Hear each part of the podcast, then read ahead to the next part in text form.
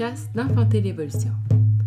Enfanter l'évolution, c'est un mouvement ayant comme mission la transmission moderne des savoirs anciens et la reprise de pouvoir des femmes sur leur corps, leur maternité et leur féminité.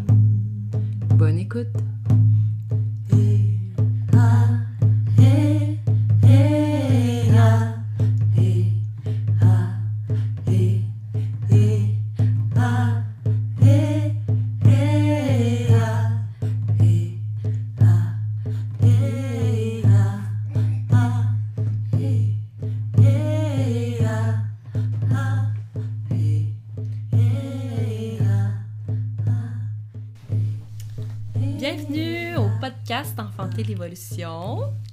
On, est, on accueille aujourd'hui Lynn Castonguay.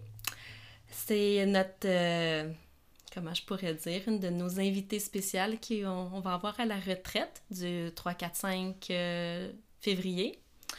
Puis euh, j'ai vraiment envie que vous la connaissiez davantage. Euh, Lynn, euh, moi je la connais parce que c'est une femme impliquée à la maison de naissance de Bromptonville et à l'implantation de la maison de naissance de Sherbrooke quand- dans le temps que c'était sur la rue Murray.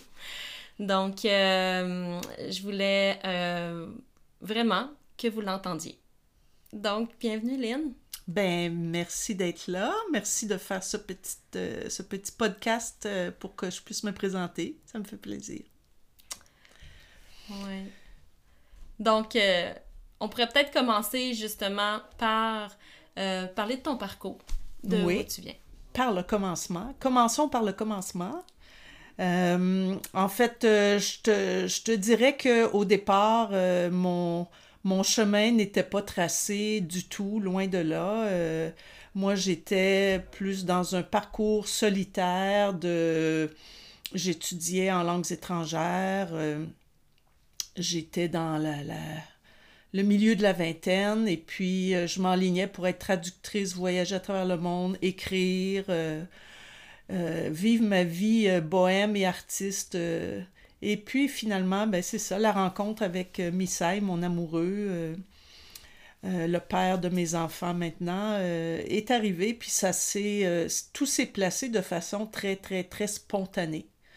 Euh, moi, je suis pas une personne, euh, j'ai toujours dit, je suis pas une personne intellectuelle dans le sens où je, tous mes processus de vie se font toujours à, à travers l'intuition, le cœur, euh, donc des décisions qui se font pour moi importantes dans ma vie, c'est jamais réfléchi, donc c'est très impulsif. Et quand j'ai rencontré Misai, on a inst- instantanément débuté notre vie commune ensemble le soir même. On ne s'est plus quitté. Et euh, les enfants sont arrivés. euh, à l'époque, euh, j'allais souvent à l'université, je prenais l'autobus. et puis, je tournais souvent, l'autobus tournait sur la rue McManamé, au coin de McManamé, Belvédère, et je voyais cette grosse pancarte-là, Jean Glazos, sage-femme. Puis je la regardais sans la regarder. Euh, j'ai des, fois, j'ai l'impression que c'est elle qui me regardait parce qu'elle était une grosse pancarte. Et puis, quand je suis devenue enceinte de, de Son, ma première euh, fille, euh, j'ai instinctivement arrêté. Je suis descendue de l'autobus, puis je suis allée cogner à la porte de ce bureau de sage-femme pour dire ben là, je suis enceinte. Donc, l'idée m'est même pas venue dans la tête d'aller voir un médecin parce que j'étais pas malade, j'étais enceinte et sage-femme, pour moi, ça voulait dire quelqu'un qui accompagne les femmes. Je savais pas encore où ça me mènerait du tout. Je pensais tout simplement que j'allais voir la personne pour m'accompagner dans, mes choix, puis tout ça. Et c'est avec Jean, euh, on est devenus euh, assez vite euh, des bonnes amies. Je sentais déjà que c'était au-delà, c'est sûr que je suis une personne qui s'implique énormément rapidement, je suis intense, donc ça passe par le cœur, fait que ça fait oui ou ça fait non, tu sais, fait que la connexion a été immédiate. Et c'est à travers Jean, à travers notre suivi, que euh, c'est rapidement devenu aussi clair pour moi que c'était la maison qui était mon, mon nid, qui était l'endroit où euh, je serais le mieux pour donner naissance. Donc, c'est ce qui est arrivé. Euh, Jean n'était pas là quand j'ai accouché. J'ai, il y avait une belle tempête de neige dehors et puis c'est une de ses collègues remplaçantes. C'était sa première, sa première vacance à vie, je pense, de sa vie de sage-femme qu'elle prenait. Puis, euh, mais j'avais pas besoin d'elle pour accoucher parce que j'avais eu, elle m'avait apporté tout ce qu'elle avait à m'apporter pendant le suivi, les découvertes que j'ai faites, commençait à m'intéresser beaucoup aux herbes, à, mon corps, à ma, ma, santé physique et tout ça, émotionnel. Fait que finalement, c'est ça, ça est arrivé dans ma vie. Euh, suivi euh, d'un autre enfant plus tard, puis d'un autre et d'un autre, mais euh, tout de suite après que j'ai accouché de Son, ben moi j'ai eu, j'ai toujours eu des accouchements très très très faciles, mais j'ai eu une hypoplasie mammaire qui n'était pas à l'époque détectée parce que c'était pas connu, même des sages-femmes, c'était pas quelque chose qui était connu à l'époque. Là, on remonte à plus de 30 ans. Et euh, donc, ça a été tout un, toute une révélation, tout un deuil à faire pour moi de, réaliser au travers mes trois accouchements, mes trois enfants euh, vivants que j'ai eus parce que j'ai essayé et j'ai continué à chaque fois à essayer d'allaiter. J'ai jamais pu juste allaiter, mais je leur ai donné, disons, tout ce que je savais à leur donner. Sauf qu'à l'époque, avec Son, ben justement, moi, j'avais pas de réseau. Ma mère était dans le coma. Ma, mère a eu un accident euh, cérébral pendant que j'étais enceinte et donc euh, elle est décédée suite à, après que j'ai accouché. Donc, je n'avais pas de réseau, pas d'amis qui avaient des enfants, rien. Et Jean m'a fait connaître Marguerite, qui était à l'époque avec une autre amie en train de mettre sur pied un réseau de marrainage Naissance-Renaissance. Et puis moi, je me suis tout de suite impliquée après avoir rencontré Marguerite qui est venue me donner un coup de main euh, en postnatal. J'étais ah, comme... Au niveau de l'allaitement? Euh, juste au niveau du marrainage postnatal, parce que j'avais pas de réseau, j'avais rien, je, je connaissais personne. Et puis deux semaines après avoir reçu de, de, de, son soutien, elle aussi, on est tombé en amour, mm. dans cette, cet amour profond de femme euh, et puis, j'ai dit, ben moi, je veux m'impliquer avec vous pour euh, former cet organisme-là, pour continuer. Fait que euh, je pense qu'un mois après avoir accouché, j'étais déjà en train de faire du, post du morénage postnatal à une autre femme. Tu sais, j'étais vraiment comme... Je suis tombée dedans, là. J'ai réalisé à quel point toute cette partie femme de moi, de ma lignée, tout ça, je, j'avais l'impression d'être au stade de bébé, d'exploration, de qui est une femme, qui suis-je en tant que femme, en tant que mère. Moi, je suis mère, je suis, une femme de la communauté, tout ça. Là. Fait que ça a été vraiment euh, très, très, très fort et puissant dans ma vie. Euh, je pense qu'il y a une grande partie de qui je suis aujourd'hui qui est née à ce moment-là en devenant mère. Et c'est pour ça que j'ai tellement voulu m'impliquer rapidement. Ça a été la même chose avec Jean. Je me suis impliquée à son bureau. Et à l'époque, on était dans les années 90, euh, début 90, et c'était à cette époque-là que le gouvernement, suite à tant de pression de femmes qui, accouchaient comme moi à la maison, puis qu'on devait payer, c'était une pratique dans l'ombre. Euh, le gouvernement avait dit on peut plus on peut plus laisser ça aller donc on va faire des projets pilotes. On va explorer cette pratique là des sages-femmes euh, de ces 49 sages-femmes au Québec qui pratiquent on ne sait pas dans quel contexte et tout ça. Et euh, donc je me suis impliquée parce que c'est dans mes cordes naturelles de, de mener des projets d'écrire de, de, coordonner des groupes et tout ça. Je ne savais pas à l'époque mais je, je réalise aujourd'hui que ça aussi, c'était dans mes cordes euh, et euh, j'ai mis ça au service de la communauté sage-femme. Alors, en Estrie, j'étais la représentante des femmes. J'étais la représentante de, sage de, de Naissance-Renaissance, la représentante de la communauté des femmes. Et on a mis sur pied tout un groupe de travail qui impliquait tout le monde, qui impliquait les femmes, les familles, des médecins, des gynécologues, des étudiantes, des sages-femmes, des infirmières. Il y avait vraiment des travailleurs sociaux. Il y avait vraiment un beau groupe de travail. Et on s'est fait, ce qui est, ce qui est vraiment ironique et drôle, c'est qu'on s'est, fait beaucoup critiquer comme étant trop communautaire, alors que pour nous, c'était le cœur même de légaliser la pratique, c'était d'amener toute cette communauté-là autour d'un projet, tu sais, d'enfantement. Si je comprends bien, il trouvait que la mobilisation était, était euh, était un peu éclectique, trop éclectique, un peu? Ben, communautaire dans le sens où euh, il trouvait que ça faisait peut-être pas assez professionnel, médical. euh, tu sais, on, on- il y avait tellement de... Puis en Estrie, on, a toujours été, en tout cas longtemps, été un peu euh, catégorisé un peu comme ça. C'était... Puis il y avait ce sentiment... Moi, ça a été, je vais te dire, ça a été... Je pense que c'est important de le dire parce qu'on on est rendu là aujourd'hui, 30 quelques années plus tard. Ça a été à l'époque pour moi une lumière jaune. Je te dirais une des premières lumières jaunes où je me disais, oh, OK, c'est peut-être pas la visée de ce que les gens imaginent pour légaliser la pratique n'est peut-être pas la même que ce qu'on vit ici. Et même à travers les sages-femmes, des groupes de sages-femmes qui, commençaient à nous regarder un petit peu euh, en, en se disant, ben, moi, nous autres, là, tu sais. Fait que, bref, je ne veux pas m'éterniser là-dessus, mais juste pour dire qu'à l'époque, on s'est dit, oh, il va falloir qu'on travaille fort pour maintenir cette approche communautaire, cette approche très euh, encadrante et englobante euh, et non hiérarchique de notre pratique. Et finalement, c'est ça, on a réussi euh, à avoir le projet après plusieurs corrections et à mettre sur pied la maison de naissance. Là, je vais faire un petit bond dans le temps, parce que, bon, les, projets pilotes, finalement, on, sait maintenant que les projets pilotes ont non seulement permis de la légalisation, mais ils ont, ils ont justifié la nécessité que des sages-femmes soient inclus dans le décor euh, de la périnatalité au Québec, parce que non seulement c'était sécuritaire, mais elle ajoutait à l'expérience et à la globalité et à la sécurité, parce qu'il y avait moins de césariennes, moins d'épisiotomie, moins de, moins plus d'allaitement. C'était vraiment... euh, Les je études pense que... étaient favorables. Je- Et là, oui. votre projet pilote, si je me rappelle bien, c'est 91-94. Ça finit, oui, 94, on a commencé le- l'implantation de la maison, le- les premiers accouchements en janvier. Ça, c'était le projet pilote. Et euh, ça a duré jusqu'en 1999. Le rapport est sorti euh, et puis la légalisation s'est faite en 1999.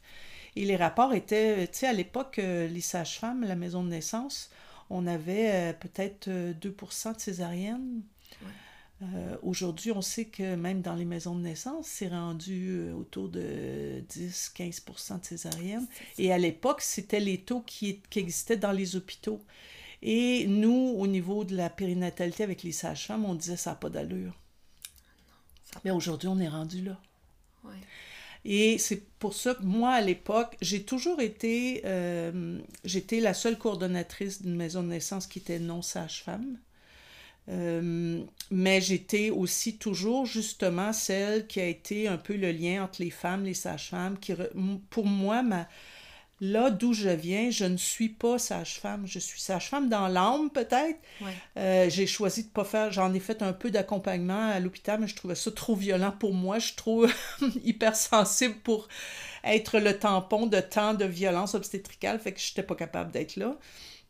Donc, je me suis dévouée beaucoup plus à la communauté des femmes, des sages-femmes, des familles. Et c'est toujours ça qui m'a habité. Et j'y ai travaillé pendant plusieurs années.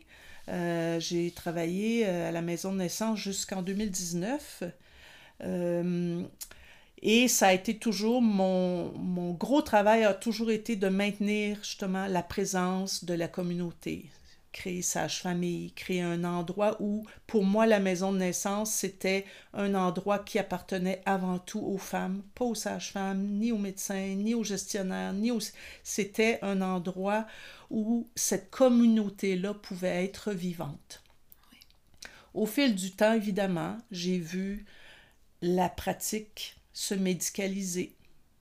J'ai été critiquée, c'est sûr que c'est pas le fun quand tu sais, puis je peux, je, je, je veux aussi dire que je ne blâme pas les sages-femmes parce que les étudiantes sages-femmes qui ont été formées à l'UQTR, euh, ils ont été formés dans un moule. Et évidemment, on, on- moi j'ai toujours dit les curés ont été remplacés par les la médecine au Québec.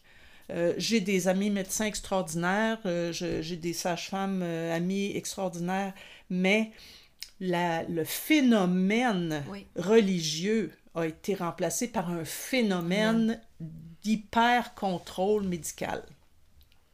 Et ça, il y a 25 ans, il y a 30 ans, quand on mettait la maison sur pied, on l'avait dit, on l'avait.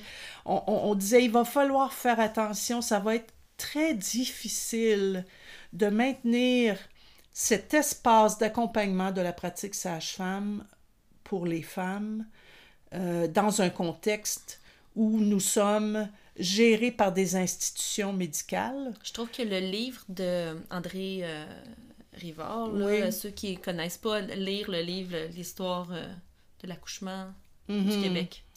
Ça, c'est le titre, si je me rappelle bien, mais je trouve que ça va, puis moi, j'abonde dans le même sens que toi, mais ce livre-là m'a nourri beaucoup à comprendre de où qu'on vient. Oui. Et puis, ben, c'est ça, moi, à cette époque-là, je le, je, le, disais haut et fort, et euh, au fil du temps, je continuais à le dire ou à dire, oh, regardez, à être vigilante et à, à essayer de,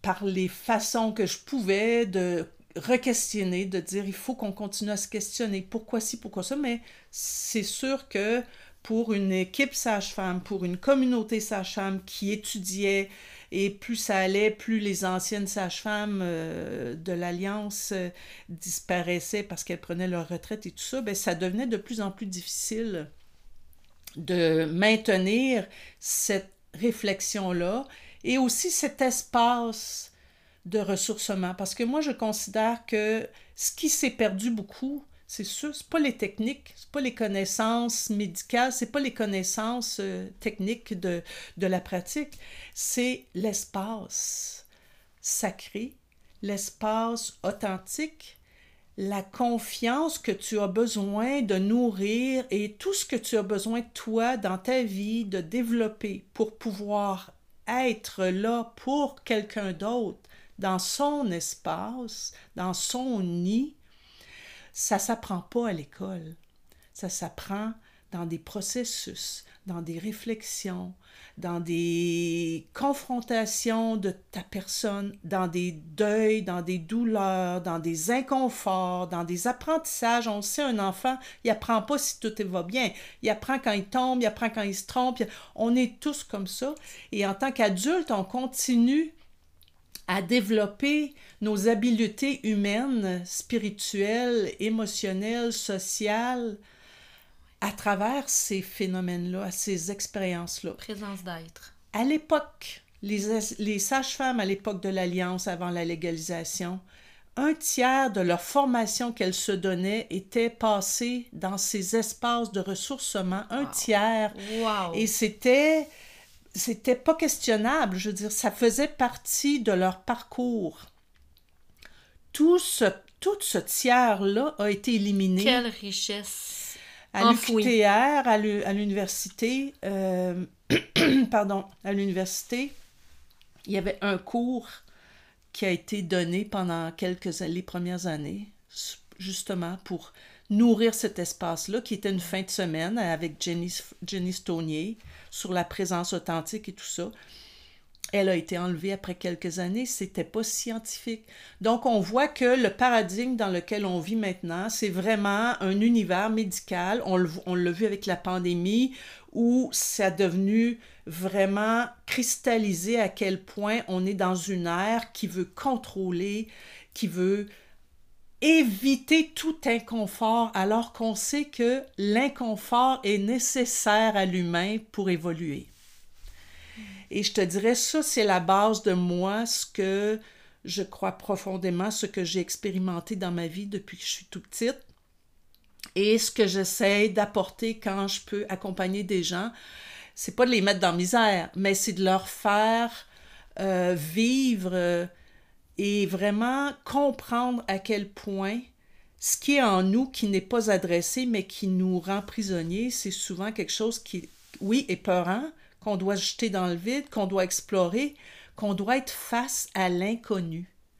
Et accompagner quelqu'un, c'est être face à l'inconnu, mais en se connaissant soi-même le mieux possible. Le travail qu'on a à faire, c'est pas d'aller chercher des oui, des outils. C'est important d'avoir des outils, de dire euh, s'il arrive une hémorragie, je fais quoi pour accompagner quelqu'un face à ça, je fais quoi, là, Mais au-delà de ça, c'est de nourrir son propre euh, sa propre connaissance envers soi-même de ses ombres, de ses limites, de ses peurs, pour éviter de projeter ça inconsciemment, parce que tu, c'est rare que quelqu'un va dire là j'ai j'ai cette femme là est arrivée elle a vécu telle telle chose puis j'ai une part à jouer là-dedans parce que j'y ai projeté inconsciemment ça tu tu entendras très très semblablement euh, jamais quelqu'un parler de ça. Moi, je me le questionne tout le temps quand je suis en relation avec quelqu'un que j'accompagne. Est-ce que j'ai contribué à quelque chose? Parce que je veux m'améliorer? Et je pense que la retraite, pour moi, euh, une des, un des éléments qui est important dans, dans ce qu'on va vivre dans cette retraite-là, autant avec Carmen, Daniel et moi-même, c'est sans violence, avec bienveillance, vivre des espaces et être à la recherche de façon curieuse de ces espaces-là qu'on peut explorer pour nous donner d'autres outils personnels dans notre propre croissance personnelle pour continuer à mieux accompagner les personnes et à, et à mieux s'accompagner soi-même aussi. Exact. Oui, c'est vraiment dans cet objectif-là euh, aussi que moi et Charlotte, on, on l'a rêvé. Mm-hmm. de, de créer ce tiers-là qu'on sent qu'on a besoin de nourrir. Le tiers qui a été perdu, mais que on, on sent dans l'accompagnement à la naissance, dans la proximité qu'on souhaite avoir avec les femmes, la transparence, mais en même temps d'être dans... de pas transposer nos peurs. Oui. Mais en, en, même temps, bon, donc en tout cas, tout ça, mais c'est ce qu'on a trouvé quand on a discuté euh, Charlotte avait plus discuté avec toi, moi j'avais plus discuté un peu avec Carmen et Daniel, ça l'a mhm. donné comme ça. Nous, on s'était déjà rencontrés auparavant, mais c'est ça. Je sentais que la danse était toute là énergétiquement pour que la retraite se, se présente de cette façon-là. Puis la, à ce qu'on s'est rendu compte après, parce que c'était pas prémédité, tout ça, c'est on regardait ça, moi puis Charlotte, puis on, on était à la base de l'accompagnement. Ouais. Puis c'est ça qui est spécial parce que c'est notre retraite 1. Ouais. Et tout s'est enligné parfaitement mm-hmm. pour que la retraite, c'est une évidence, mm-hmm. en fin de compte. Ouais. C'est, mais c'est grand. Ça me donne le frisson. tu sais, ce qui amène, moi, ce que j'ai toujours dit, c'est ce qui amène, euh, ce, qui, ce qui nous amène sur un chemin dans un processus, c'est pas nous, c'est les personnes qu'on accompagne. Parce que euh, parallèlement au phénomène qu'il y a eu cette médicalisation euh, de la périnatalité, qui a juste continué son chemin au fil du temps, euh, même avec des vagues où, c'est ça, il y a eu une vague où on dit Ah, il y a une pratique qui vient s'installer au Québec qui va comme réduire ça. On, voit à quel point euh, c'est difficile de maintenir ça. C'est un phénomène naturel que c'est des, femmes qui accouchent qui ont décidé que ah ben moi je vais, je vais aller me chercher une doula là tout d'un coup euh, je vais aller me chercher une autre façon d'accompagner ou ah je vais décider d'accoucher seule ce n'est pas ce que je souhaite je, autant moi j'ai accouché de façon naturelle, spontanée, rapide et seule la plupart du temps. Euh, y avait, j'avais une sage-femme qui était là à l'autre bout du fil, puis que j'appelais, même si je, l'appelais tard, je au cas où. C'est pas ce que je souhaite à personne de, de faire ça seul complètement. Parce, pourquoi? Parce que si tu fais ça seul, tu n'as pas ta communauté, ta famille, ta famille d'humaines qui est là euh, dans cette vigilance, dans cette protection. Tous les animaux de la terre, tous les mammifères de la Terre, même s'ils vont accoucher seuls, ils ont cette protection-là à un moment donné. Et euh, le fait, en tant qu'humain, de ne pas l'avoir, c'est qu'on assume pleinement seul tout ça. Et juste ça, pour une personne, ça peut être très correct, qu'il n'y ait pas d'impact. Mais pour plusieurs personnes, pour la majorité des personnes, il va y avoir un impact énergétique à devoir porter tout ça à devoir le porter énergétiquement. Oui. Puis pour certaines personnes, ça, comme pour moi, j'aurais pu, tu sais, c'est ça. Je, je, j'avais cette protection-là, mais j'ai choisi de ne pas l'utiliser ou de l'utiliser à la toute fin juste parce que ça allait bien, mon affaire, tu sais. Mais pour plusieurs personnes, c'est pas quelque chose qu'on devrait avoir à subir, d'avoir, de ne pas avoir le choix. Merci. Alors moi, je dis, la pratique va retourner dans l'ombre. C'est un phénomène naturel parce qu'il va y avoir des femmes qui vont faire le choix ou qui vont réaliser ou qui vont entendre. Le bouche à oreille, c'est fort, une amie qui a vécu telle chose, puis, qui vont dire, ah ben, c'est pas tout à fait ça que je veux, je veux pas nécessairement être dans ce contexte-là. Et les sages-femmes, de par leurs obligations maintenant imposées de, de, de, de, justifier, de contrôler, de gérer. Tu sais, autrefois, une échographie, on en parlait juste euh, à titre informatif de c'est possible, là, mais aujourd'hui, c'est comme c'est comme si les gens ont leur échographie, fait que c'est déjà programmé dans les mœurs, qu'on ne se questionne même plus là-dessus. Je mettrais leur échographie au pluriel. Oui, oui, oui, en plus. tout à fait. C'est une façon aussi, c'est aussi une chose que je veux aborder dans, dans pendant cette retraite, c'est euh, toute cette question de gestion, de sécurité. Pour moi, la sécurité, faut, hein? encore là, part de l'intérieur.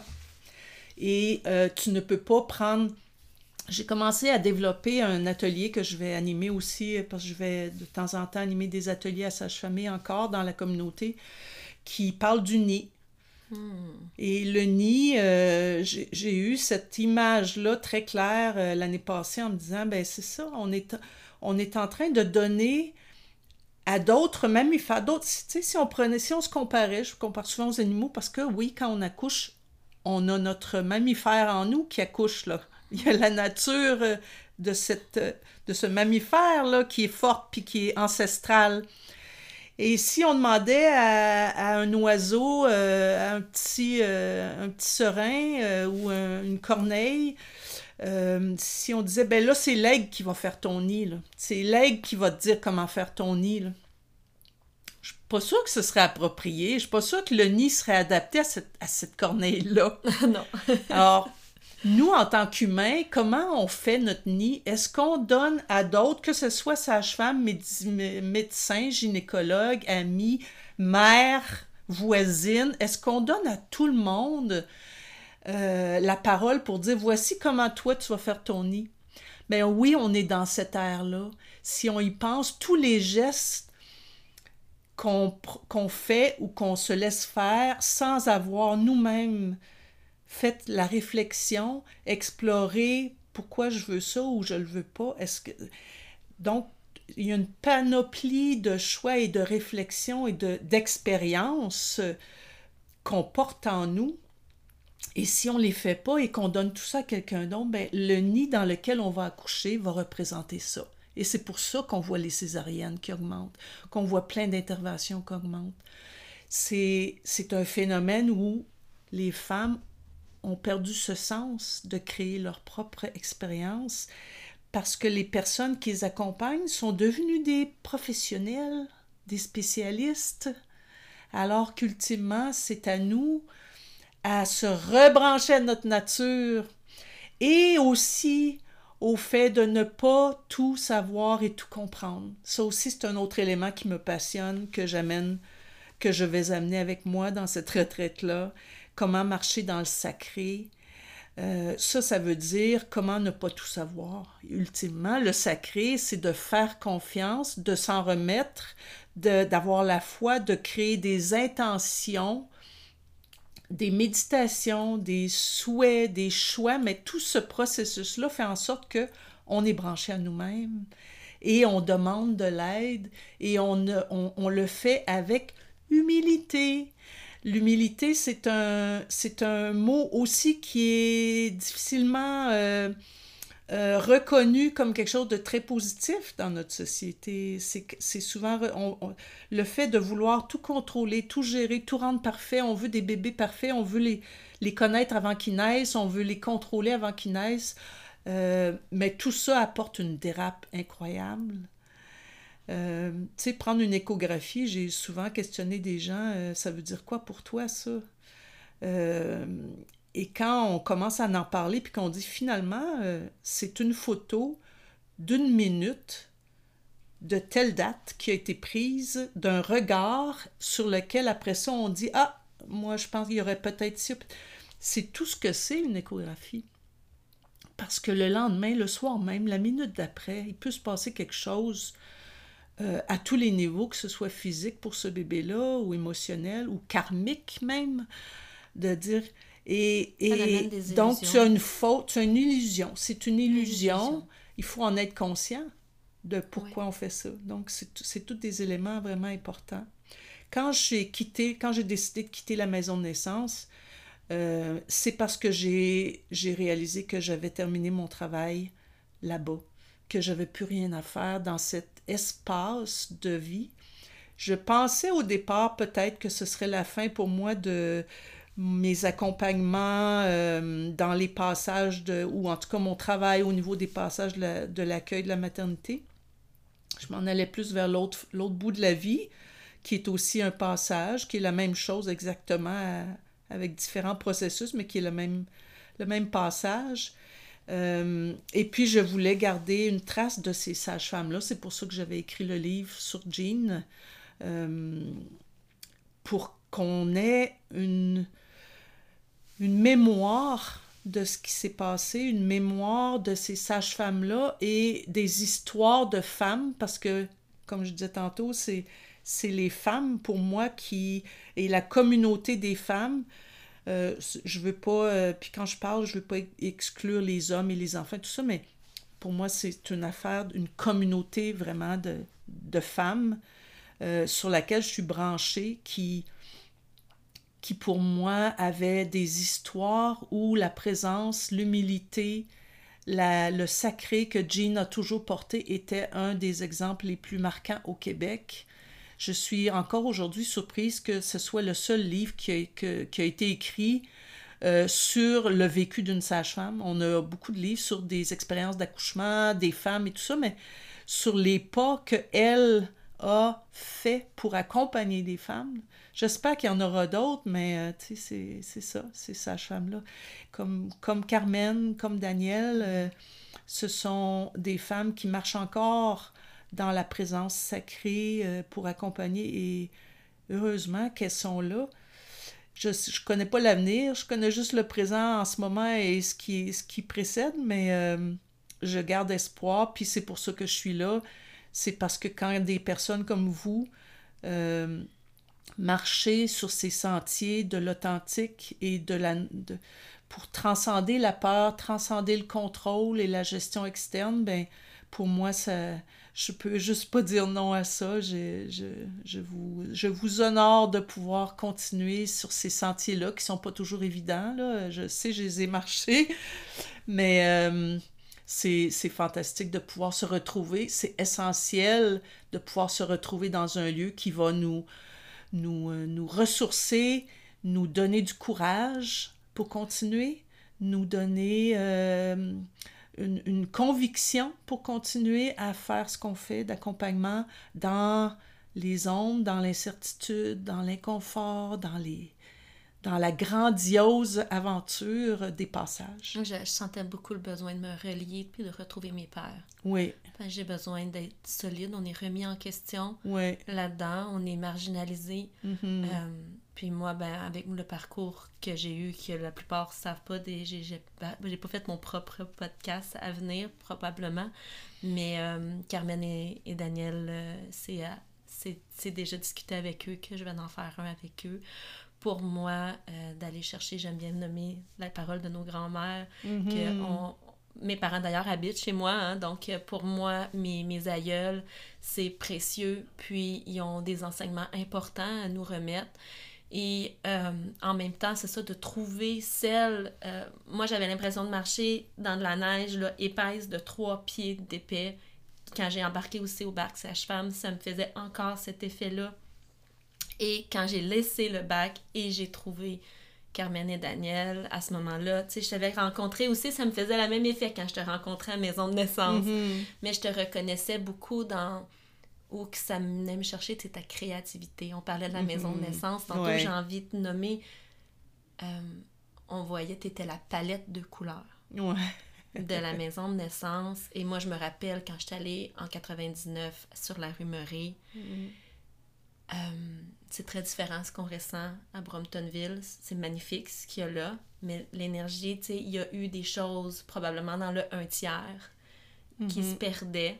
Quelque chose de aussi de plus industrialisé, de plus... euh, en tout cas, ça c'est moi qui parle, là. je suis désolée, des fois ça me... J'en ai, j'en ai long à dire aussi, des fois je ressens ça, que ma gorge a l'envie de... Ah! Tu sais, j'ai vu, j'ai mon... parce que j'ai eu mon premier en 99 ans, puis j'ai eu ma dernière en 2013. Donc j'ai vu la maison de naissance Mhm. aussi évoluer là-dedans.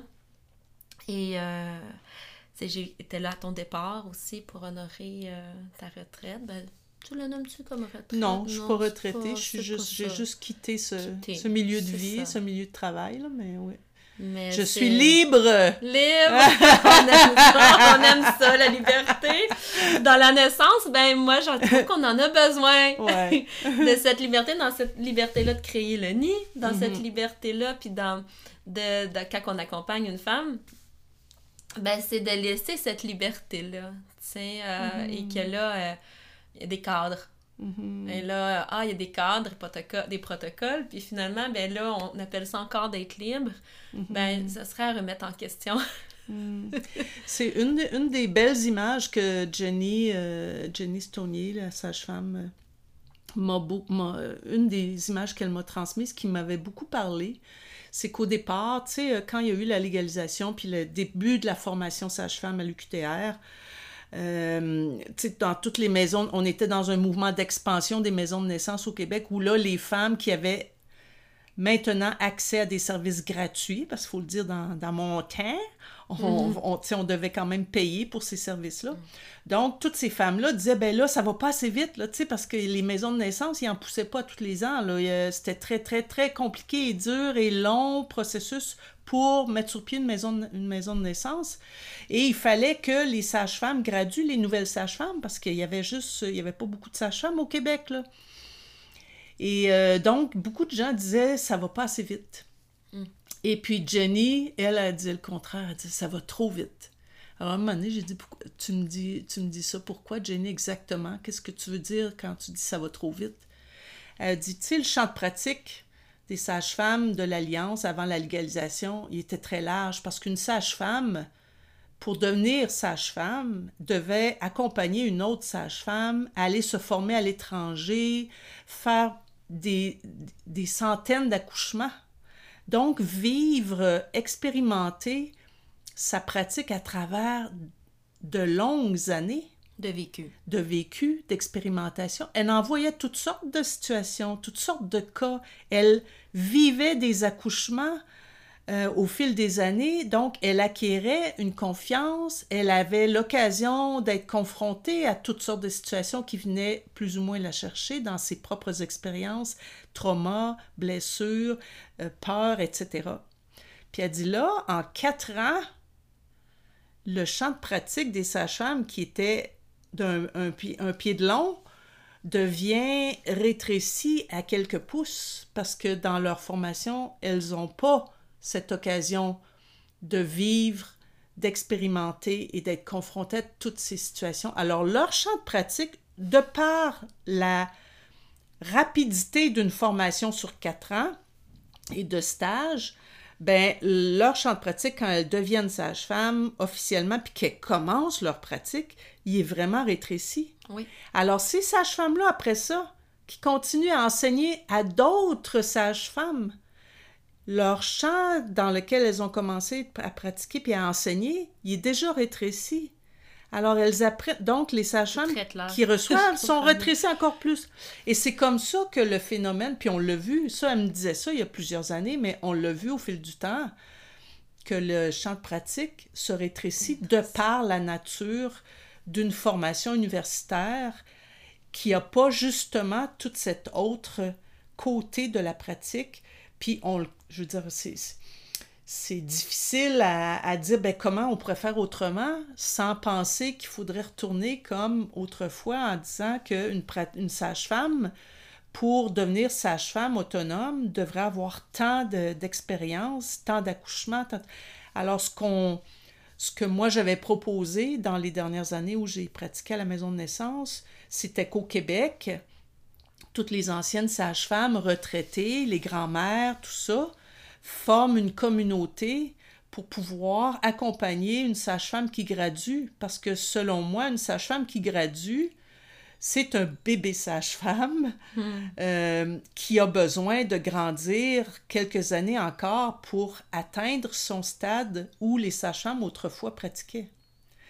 Et euh, c'est un projet qui a, qui a fait écho, qui a- il y en a beaucoup qui disaient oui, ça serait fun, mais c'est ça, de, tu sais, on est quand même aussi dans une pratique où les sages-femmes sont sollicitées énormément, elles travaillent énormément. euh, donc, de trouver, de prendre ce temps-là pour mettre tout ça sur pied, pour assumer ça, c'est pas évident. Donc, j'ai l'impression aussi que tout ce monde-là parallèle de, de l'accompagnement qui est en train de d'exister par vous, par d'autres et tout ça, est un peu une forme pour, pour euh, offrir cet appel-là, parce que je pense qu'éventuellement, je dirais que euh, les sages-femmes, les étudiantes sages-femmes devraient elles-mêmes pouvoir bénéficier de ça, puis pouvoir créer cet espace-là. On a voulu, euh, quelques sages-femmes et moi-même, l'année passée, créer, créer ça. Et puis, ça n'a pas fonctionné cette année, finalement De créer... de créer un, un- regroupement euh, de sages-femmes, d'enseignantes, de formatrices, de personnes accompagnantes aux étudiantes sages-femmes qui étaient, qui complétaient leur curriculum. Il y avait un grand intérêt des étudiantes, mais juste de par la, la, la quantité de travail qu'elles ont à faire dur- durant leur formation, ça a juste pas été possible. On avait, euh, on avait appelé ça la Nouvelle Alliance, en hommage à l'Alliance québécoise des sages-femmes praticiennes d'autrefois. Alors, j'espère que ça va se refaire. Euh, moi, j'étais une des personnes, justement, qui allait être là pour elle, euh, Jean aussi, et tout ça, mais euh, je pense que c'est essentiel. Si elles ne font pas ça, euh, j'ai pas beaucoup d'espoir, je vais te dire, pour une pratique qui va pouvoir retrouver cette grandeur dans l'accompagnement de l'enfantement. Le sacré aussi. Ouais, Puis ouais, une relation Ou en tout cas, ça va être difficile, Il y a c'est quelque ça. chose au niveau de... ça. Ça va être difficile parce que on voit déjà le- le- les circonstances, non seulement au niveau périnatal, mais dans notre société québécoise, euh, euh, si c'est pas mondial, mais en tout cas, je vais parler au moins du Québec euh, à, à tous les niveaux. Là, sais, on le voit à quel point euh, la gestion et le contrôle sanitaire, médical, euh, on, on- ça, le- ça, ça ça donne pas beaucoup de place au, au sacré, à l'inconnu, à l'inconfort et tout ça. Donc, C'est euh, c'est assez... En... en tout cas, moi j'ai des enfants dans la vingtaine. euh, c'est difficile de, de, de, de- Je sais pas comment nommer ça, de lâcher prise au niveau de juste surfer sur les vagues. euh, Mhm. Il y a quelque chose d'un peu plus euh, de censuré, de plus euh, Mhm. tab- en tout cas des choses qu'on n'a pas le droit, il ne faut pas dire.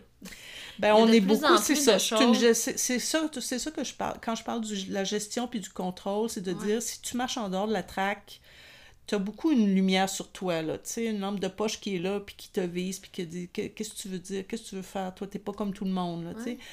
Euh, moi, je te dirais, j'ai j'ai toujours mar- marché hors des sentiers battus depuis que je suis, je suis- je suis jeune, juste de par ma nature. Je pense que je, je détonnais des fois, souvent. Ouais. Et ça m'a jamais dérangé. J'ai toujours assumé ça pleinement, sans me poser de questions, sans réfléchir à ça, en, assumant euh, qui j'étais, ce que je faisais à ma manière. Euh, mais euh, depuis, depuis la dernière, la dernière vague où on, là, il y a eu une, façon de faire où on disait aux gens non seulement tu peux pas faire juste ce que tu veux, mais si tu fais pas ce qu'on te dit de faire, tu mets notre vie en danger. Euh, Donc, on- il y avait une accusation, tu sais, une mise au rencard, puis une accusation de dire on considère que toi, tu n'es plus une personne sécuritaire. À la limite, c'est un peu comme ça que je l'ai vécu. Où là, pour la première fois, je me suis dit, wow, minute, là. wow, wow, wow. qu'est-ce que je fais, moi, dans ma vie pour mettre quelqu'un en danger? J'ai toujours l'impression que c'est plutôt le contraire que je fais pour essayer de nourrir ma vie, puis tout ça. Fait que ça, ça a été euh, pour moi justement une nouvelle euh, pensée en me disant, je vis vraiment dans une, une nouvelle ère où je sais pas trop, je connais pas le futur, je veux pas le connaître non plus.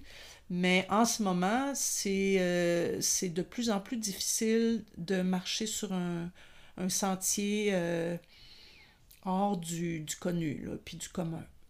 Fait que faut être fait fort, puis c'est pour ça que des endroits comme ce que vous organisez, c'est hyper important de se retrouver en communauté, dans un espace de bienveillance, d'accompagnement, de respect, d'ouverture, de curiosité pour vivre ce qu'on a à et se brancher à la source. Euh, c'est comme de se retrouver et de, de, repartir vraiment avec euh, un, nouveau vent d'espoir, de confiance en soi, puis de, de rassurance ou de se poser des questions peut-être. Puis justement, ça peut être autant euh, un espace qui vient te dire, ben, je, je, je, je suis plus la personne qui doit marcher sur ce sentier-là. À la rigueur, ça peut être ça aussi. Il n'y a, a pas de mauvaise réponse, il y a juste un espace de questionnement puis d'exploration.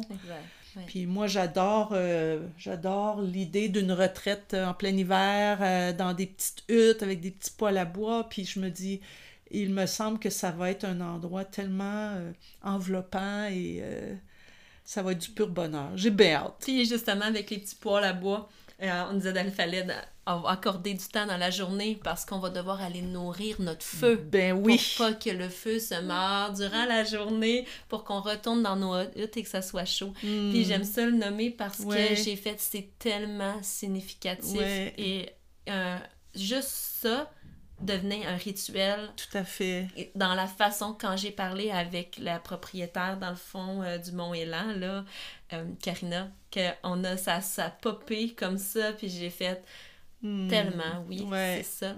Puis moi, je ressens, euh, moi, c'était mon besoin de préserver un espace. Il y avait ça qui est né aussi de mon besoin de retraite, oui, de donner l'opportunité, puis en même temps, un besoin d'exister. Oui. Et de me retrouver. Donc, euh, moi, c'était, euh, c'était ça qui est monté beaucoup parce que c'est ça, j'ai eu, on, justement, vu qu'on est... J'ai l'impression qu'il y a certains certaines valeurs fondamentales que, qui m'habitent, qui, qui sont rendues euh, ben, denrées rares ou en tout cas persécutées. Mm-hmm. Puis, je, je, je, c'est dans cette, dans cette idée-là. Là. Mm-hmm. Ou euh, isolé, tu sais. Moi, je pense que c'est beaucoup un facteur d'isolement. et euh, de se rencontrer, de se renouer. Ça c'est, puis pour moi, c'est pas du tout l'idée du, du, clan ou de la secte ou de ganging up. Ah. C'est vraiment plus de pouvoir trouver un espace euh, euh, où on se sent bien, puis où on se sent nourri. Euh, Merci de, le, de clarifier par rapport à ça, parce que moi non plus, c'est pas ça aussi. Au contraire, on parle de communauté grandissante et, et d'ouverture et renouer aussi avec, faire la paix avec des choses qu'on a enfouies et qu'on on n'a pas l'espace pour le vivre, pour le laisser respirer. Je te dirais, ultimement, euh, peut-être pour, euh, pour arriver à une conclusion quelque part, l'image que j'ai de cette retraite-là, c'est justement d'offrir l'occasion de vivre nous-mêmes un espace accompagné. Chacune, chacune des personnes qui sera là, quelle qu'elle soit, que ce soit moi, que ce soit une participante, un participant, euh, qu'on on va là pour vivre ce qu'on veut après offrir à d'autres. Donc, pour mm. nourrir euh, par l'action, par les expériences, par les processus, euh, euh, moi, je ferais, je pas une fin de semaine juste de blabla puis dire euh, comment on se sent bien ou pas bien dans notre vie. Là, c'est pas, pas du tout ça, mais de vraiment donner l'occasion de vivre des, des, des, expériences, des processus, des moments où on va se sentir accompagné dans la présence authentique et dans le sacré. Et rien de mieux que vivre une expérience pour après ça la partager à quelqu'un d'autre.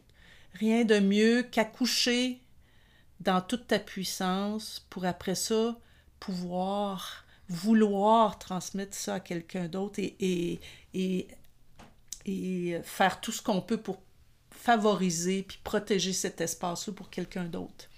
Oui. Donc, toi, la retraite, tu, tu dirais c'est pour qui? Euh, moi, je dirais que c'est pour toute personne qui est en quête euh, de nourrir son, sa capacité de s'accompagner soi-même et d'accompagner d'autres dans des passages, quels qu'ils soient. C'est pas juste une histoire de naissance pour moi, c'est une histoire de passage et d'accompagnement, de connexion dans la présence. Et je pense que ça rejoint euh, euh, beaucoup d'espaces de nos vies personnelles et professionnelles et, communautaires de vouloir nourrir ces espaces-là. Je pense qu'on est dans une ère où, pour moi, les personnes qui vont être euh, en mesure de vraiment vivre un bonheur grandiose, complet et global, ça va être des personnes qui vont avoir cette capacité-là de connexion réelle, non pas illusoire. Tu sais, on est dans un monde virtuel. Euh, moi, je, j'aime beaucoup la chanson que Serge Fiori avait écrite sur son, son album euh, qu'il avait, qu avait créé, le, nouvel album qu'il avait créé où le monde est virtuel. Tu sais, au départ, j'écoutais ça, puis je me disais, waouh. Et plus je les réécoutais, plus je me disais, oui, c'est vrai, on est dans cette facilité de communication et cet isolement de connexion en ce moment qui est pas qui est pas toujours facile c'est comme trop c'est pas assez là tu sais fait que je pense que cet espace là de connexion euh, va être euh, assez marquant et important. Ouais. Moi, j'avais besoin de nommer aussi que nos corps ont besoin de ressentir. Oui. Et euh, oui. puis, euh, on, on, nourrit beaucoup oui. par l'information. Oui. Puis finalement, ben, on. C'est oui. ça. Cellulairement, j'ai besoin oui. de. Moi, de comme contact. je te disais au départ, au début de notre entrevue, euh, moi, je ne suis pas une cérébrale ni une intellectuelle. Moi, ça passe par l'énergie, le cœur et le ventre.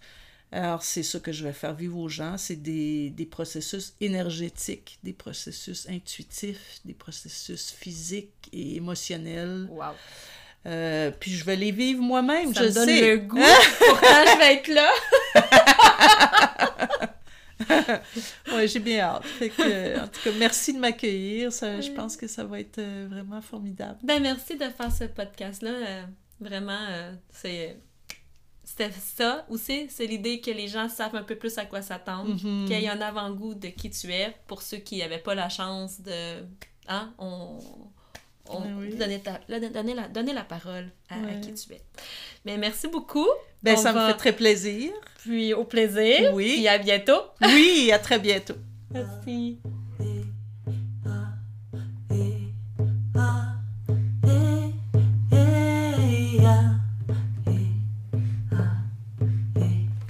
Merci d'avoir écouté le podcast d'Enfanter l'évolution et d'ainsi participer à faire grandir le mouvement. C'est avec un feu brûlant dans notre cœur que nous créons ces espaces pour vous. Au nom du collectif, merci.